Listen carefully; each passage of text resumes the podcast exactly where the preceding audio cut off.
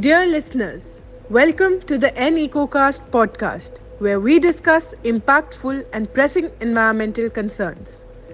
On this episode of the podcast, we are in conversation with Dr. Gayatri Suresh, and the topic of today's discussion would be antimicrobial resistance. All right, so uh, very warm welcome to all the audience. Uh, Dr. Gayatri Suresh is here with us for the inaugural session of the podcast session that we have started. Dr. Gayatri Suresh has completed her graduation and post graduation in microbiology from Delhi University and University of Pune, respectively. Post this, she obtained her doctoral degree in environmental biotechnology from the University of Quebec in Canada she has worked in government as well as private institutes in India and Canada, and her research experience spans the fields of drug resistance, tuberculosis, therapeutic proteins, and emerging contaminants. Her passion lies in the area of antimicrobial resistance and its eventual ramifications on human health and environment. Currently, she is working as a research associate at All India Institute of Medical Science, New Delhi, where she is studying the prevalence of emerging contaminants and endocrine disrupting compounds in aquatic resources based in Delhi National Capital Region. Well, I must say the intro of Dr. Suresh is is a very humble one, and her achievements are indeed an inspiration to uh, many of us working in this field. Dr. Suresh, well, it's our great pleasure to have you here on our podcast show. A very good afternoon to you, first of all. Thank you, Dr. Kumar. And uh, I must say, I was very impressed by this idea that you're planning to have these podcasts. And I'm uh, very, very honored that uh, I will be a part of this first podcast. So thank you very much. Thank you, Dr. Suresh. Uh, all right. So for our audiences, as the you know the title shows, uh, we are going to learn and interact with you, Dr. Suresh, about the antibiotic resistance. What little we know about the antibiotic resistance is that they occur when you know bacteria, virus, fungi, and even parasites they do change and evolve over time in our infected body and they no longer respond to medicines. Well, such phenomenon increases the risk of, you know, disease spread, severe illness, disability, and even death. Um, it will be quite okay to say that their emergence and spread are accelerated by human activity. Well, mainly looking at both sides of the coin, I mean, misuse and overuse of antibiotics.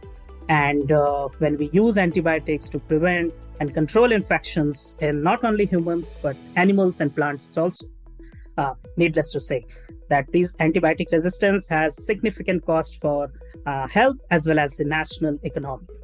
Dr. Suresh, you have been working on ABR, which is antibiotic resistance. I'm sure you're going to use this acronym quite a lot in our talk for quite a long time now. And uh, as an expert, what do you have to say about the antibiotic resistance to our audiences who might not be too aware of this so called hidden pandemic?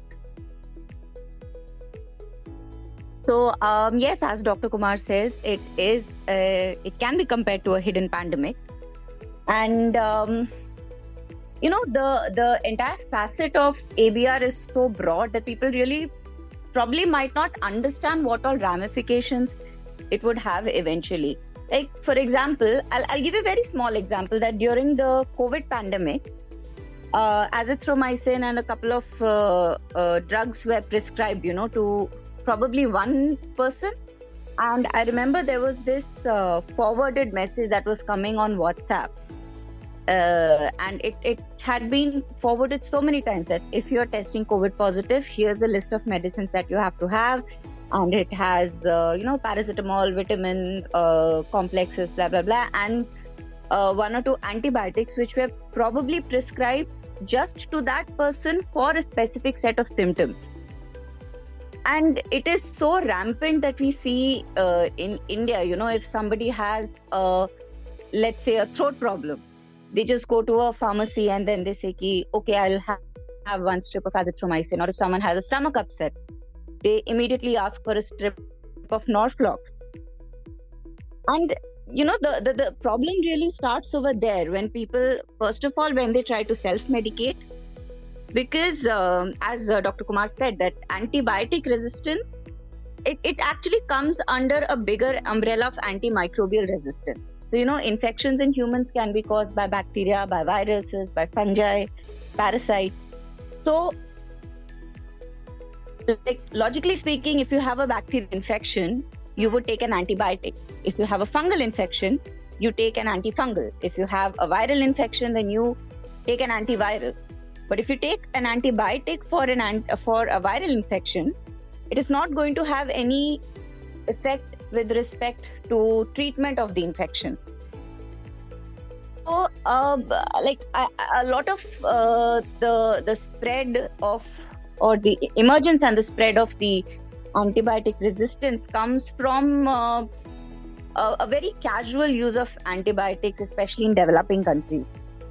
You know, so uh, it, it's it's a it's a big issue that needs to be addressed because uh, you know antibiotics are they, they are so essential to people, not just for treating infections you know if, if somebody's having let's say a joint replacement surgery or any kind of surgery for that matter you need to put them on antibiotics so that they don't have any kind of secondary infections. So if you're actually you know breaking down that defense line that we have it has a much much greater uh, uh, negative effect than people can probably imagine. So According to a WHO report, it's estimated that by 2050, there could be about 10 million deaths just uh, as uh, just attributed to antibiotic resistance, which is a huge number. So, if, if you think of it in terms that people are dying of infections for which medicines are not working, it's really something big to think about, you know. Can you please elucidate the potential implications on both human health and the environment, like regarding the environmental concern that we are exploring today, such as in the context of public health, that what uh, are the primary health risks associated with the environment factor under discussion, or subsequently in the context of environmental aspects, what are the direct and indirect consequences the environmental concern that we are exploring today poses to ecosystem, biodiversity, or overall environment stability? Okay, so about 70% of any antibiotics that you consume is going to be excreted unmetabolized. Only 30% of the total dosage is uh, you know metabolized in your body. So the remaining 70% will come out in the waste, such as in the feces or the urine.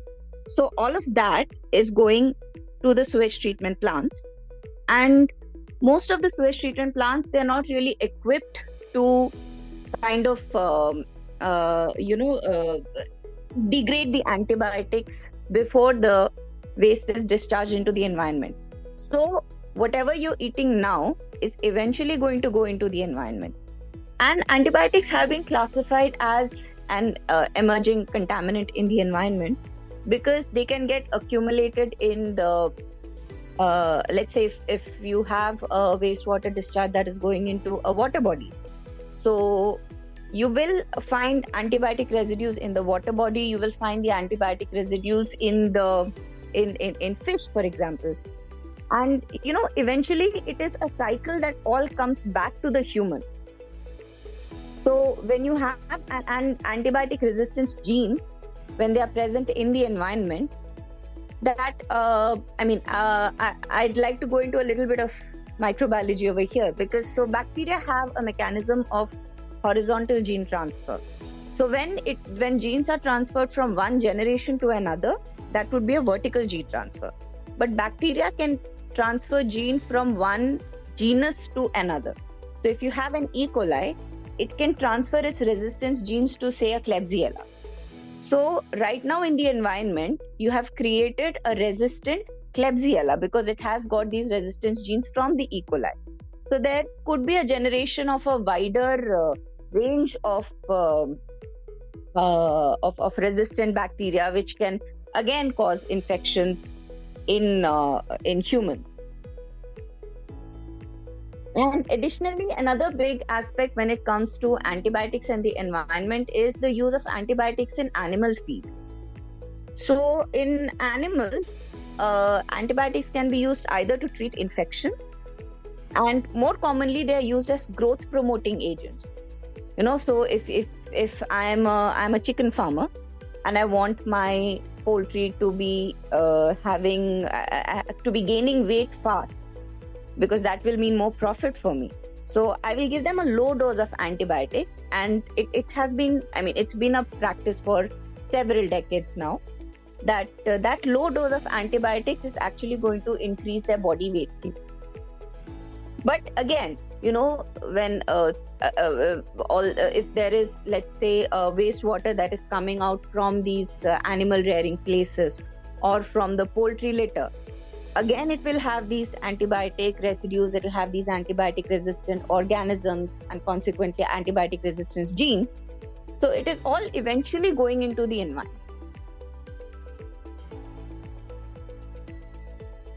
So, ma'am, um, if we to- are talking about the antibiotics right now, uh, Asian countries where these antibiotics are available over the counter, and uh, there are hmm. no limits that how much uh, you are going to prescribe or how much is somebody going to buy. So, uh, could you please elaborate current state of these antibiotic-resistant genes and the like most effective strategies for mitigating their impact in the healthcare and the environment? Okay, so, as uh, all of you will be aware, it is very easy in India for us. We don't even need to have a prescription from a physician or a doctor. We can just go to a counter and say one strip of ciprofloxacin. Okay, so uh, as I had said, this is one of the major reasons that is uh, uh responsible for the rampant spread of uh, antibiotic resistance here. Now, the government has, uh, you know, started to take some action against this particular problem. So, uh, we have a national action plan for AMR for uh, antimicrobial resistance, and uh, it deals with several aspects. So, the one, the main primary aim of this is to create awareness amongst the people, amongst the general public, that you know, a you don't go and buy antibiotics on your own you buy antibiotics only when it is prescribed by a particular physician. And if it is a 5 day course you complete your 5 day course. Because non adherence to a prescribed uh, uh, prescribed dosage or, or uh, uh, you know prescribed course of antibiotic it has been one of the biggest reasons for the development of uh, drug resistant tuberculosis in india then uh, another aspect of this national action plan is surveillance. So there is a strict need of surveillance of the uh, dosage of the antibiotics, how much of it is prescribed, if it's if the correct antibiotic is prescribed. Well, it might be easier, let's say, in a larger hospital, but focus also needs to be given on to the tertiary care centers, or you know, uh, you have these small health centers in rural areas so, an active surveillance needs to be done as to how the antibiotic is prescribed to the patient. Then, another key component is the prevention of infections. So, in, in effect, you are kind of reducing the amount of antibiotics that is to be given. If you're preventing the infection, then you're not prescribing antibiotics.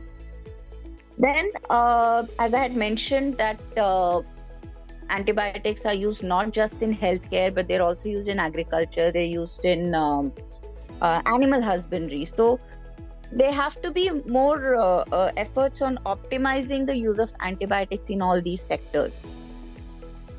And of course, uh, the key component of uh, uh, is would be for the you know you know you invest more into research and development. You look into newer avenues either into the development of new antibot- uh, antibiotics or into uh, you know alternatives to antibiotics that can be used.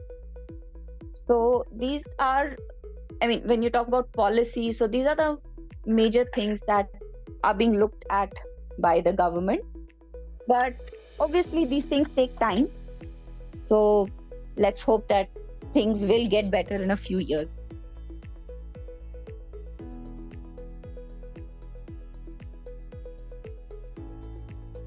Thank you, ma'am, uh, for your insights on the policy framework that you just discussed.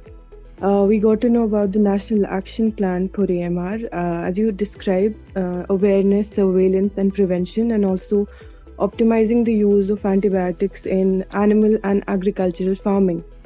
Ma'am, uh, so these are uh, broad topics as of now, where we see India is right now. Ma'am, we are just running a rat race towards best production and increasing our GDP. So, uh, how far do you see are these goals of uh, raising surveillance, prevention, and optimizing the uses of these antibiotics in general? Also, ma'am, um, a new field is upcoming. Uh, what I hear is that uh, environmental friendly antibiotics uh, are being discussed uh, worldwide, especially by the UN.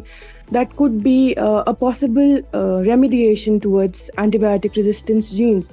What is your uh, say on uh, this, ma'am? You see, when you talk about a nation's economic development and GDP, it is essential to look at the role that AMR plays over here. So currently, it has been estimated that uh, the loss to GDP due to AMR lies between 0.4 to 1.6 percent, and this is in terms of death in terms of uh, disability, in terms of um, increased uh, health care expenses, uh, the loss of uh, productive working hours, etc. So, which is why tackling AMR has been an important agenda of the government. And that is why they rolled out the National Action Plan that I talked about. But of course, there have been certain challenges with respect to effective implementation of the NEP, uh, such as there have been funding issues, uh, there have been issues with respect to collaboration uh, between the uh, various sectors that are involved, such as the health sector, the food production sector, the environmental sector, uh, all of which are being worked on. And there has been progress with respect to this. So, for example, the ICMR had initiated several surveillance and research centers aimed uh, specifically at AMR. And uh, this, uh, the data obtained from these centers, helped us to gain certain insights with respect to the pattern of drug resistance in common or prevalent pathogens. So, this kind of a data would eventually be helpful in uh, formulating policies with respect to antibiotic usage. So, as I mentioned, it is a work in progress and uh, these things take time. Uh, now, coming to the second part of your question, that is green antimicrobial. So, this has been an active area of uh, study for the past few years. And presently, research is being carried out in multiple fields, such as the use of uh, natural extracts uh, from plants or from seaweed uh, the identification of uh, novel microbial isolates, which would be a potential source of new antimicrobials. Then uh, the use of uh, broad spectrum uh, antimicrobial peptides is being looked into as a so as an alternative to antimicrobials. And studies have also studies are also being carried out on the use of uh, green chemistry techniques. Uh, this is for the synthesis of uh, uh, antimicrobials which have a low persistence in the environment. So, in a sense, you're talking about decreasing the environmental load of uh, antimicrobials. But again, till we have a safe and effective alternative, the only way forward is the judicious use of antibiotics. Uh, so, ma'am, uh, we are at the helm of it. We are doing research and development in this field. We are currently researching on this topic, but uh, we're just working on a lab scale. You have worked uh, and have much more experience as compared to us. So, ma'am, what would you say that uh, would be pressing topics for India right now to work on the fields? And how do you think we can raise awareness along with researching these topics at a much broader domain such that we're actually able to make an impact on uh, the growing problem of antibiotic resistance? So I think the first thing that needs to be done is to prevent the over-the-counter sale of antibiotics. It should not be accessible to everyone and anyone. You know, even when you're buying uh, uh, veterinary antibiotics, for example, you need to have a specific uh, uh official document that allows you to buy this much, and you ensure that this is for that use. You know, so if you stop that, automatically the, the the the access of the people is limited so there you can control the misuse to some extent then the main thing i think is that we ourselves need to be aware and we need to make the people around us aware you know like there are so many people who think that okay i had a fever last week uh, last month and the doctor had prescribed me uh, ciprofloxacin and uh, I have a fever this month. So why spend that extra money to go to a doctor and get a prescription? That medicine worked for me last month. It would work for me next this month as well. So that is the kind of mindset that needs to be changed. Self medication is, is is a big big thing that we need to address. And the third thing, what we can do at our level, of course, is uh, if uh, like i said adhering to the uh, to to the uh, uh, antibiotic dosage. Like if if it is prescribed that you have to have it for 5 days you do not stop after 3 days even though symptomatically you start feeling better. You know? Because uh, that that is what uh, it's again like like i had mentioned it is one of the major reasons why india is india has the leading number of tuberculosis deaths in india in, in the world because people don't adhere to the to the prescribed uh, uh, regimen of the drug. For creating awareness you know there, there are a lot of uh, uh, programs that are in place. For example there is a national antimicrobial awareness week. So so the, these are just things that can be probably implemented in uh, different universities or as a uh, you know as a as a uh, in, in educational institutes to increase the awareness among students and a general population as well.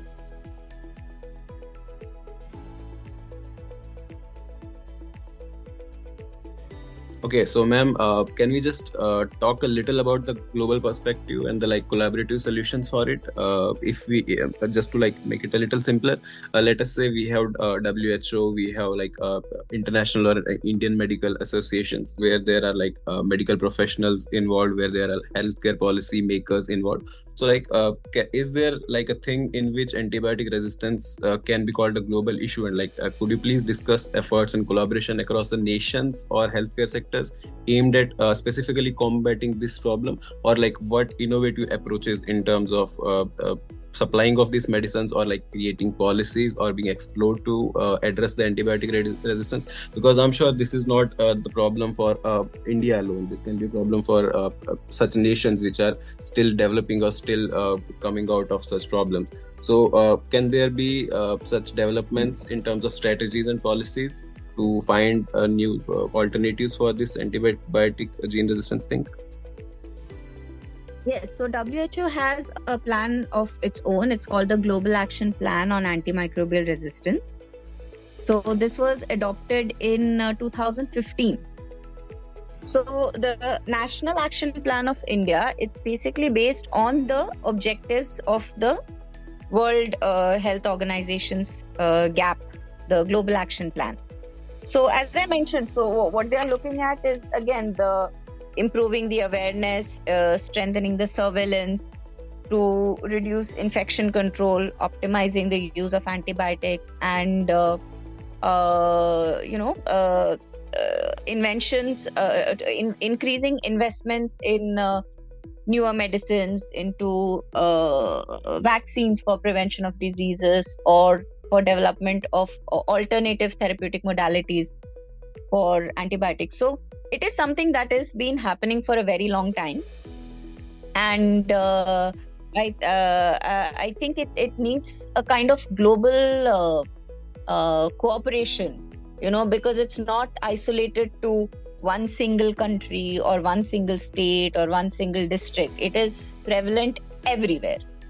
So I, I think there there needs to be a lot more uh, collaboration and cooperation between uh, countries, be, be it for uh, decreasing the amount of antibiotics that are used in animal husbandry, for example, for animal rearing, or for just a joint effort to develop a newer uh, uh, alternative therapeutic um, option as an alternative to antibiotics.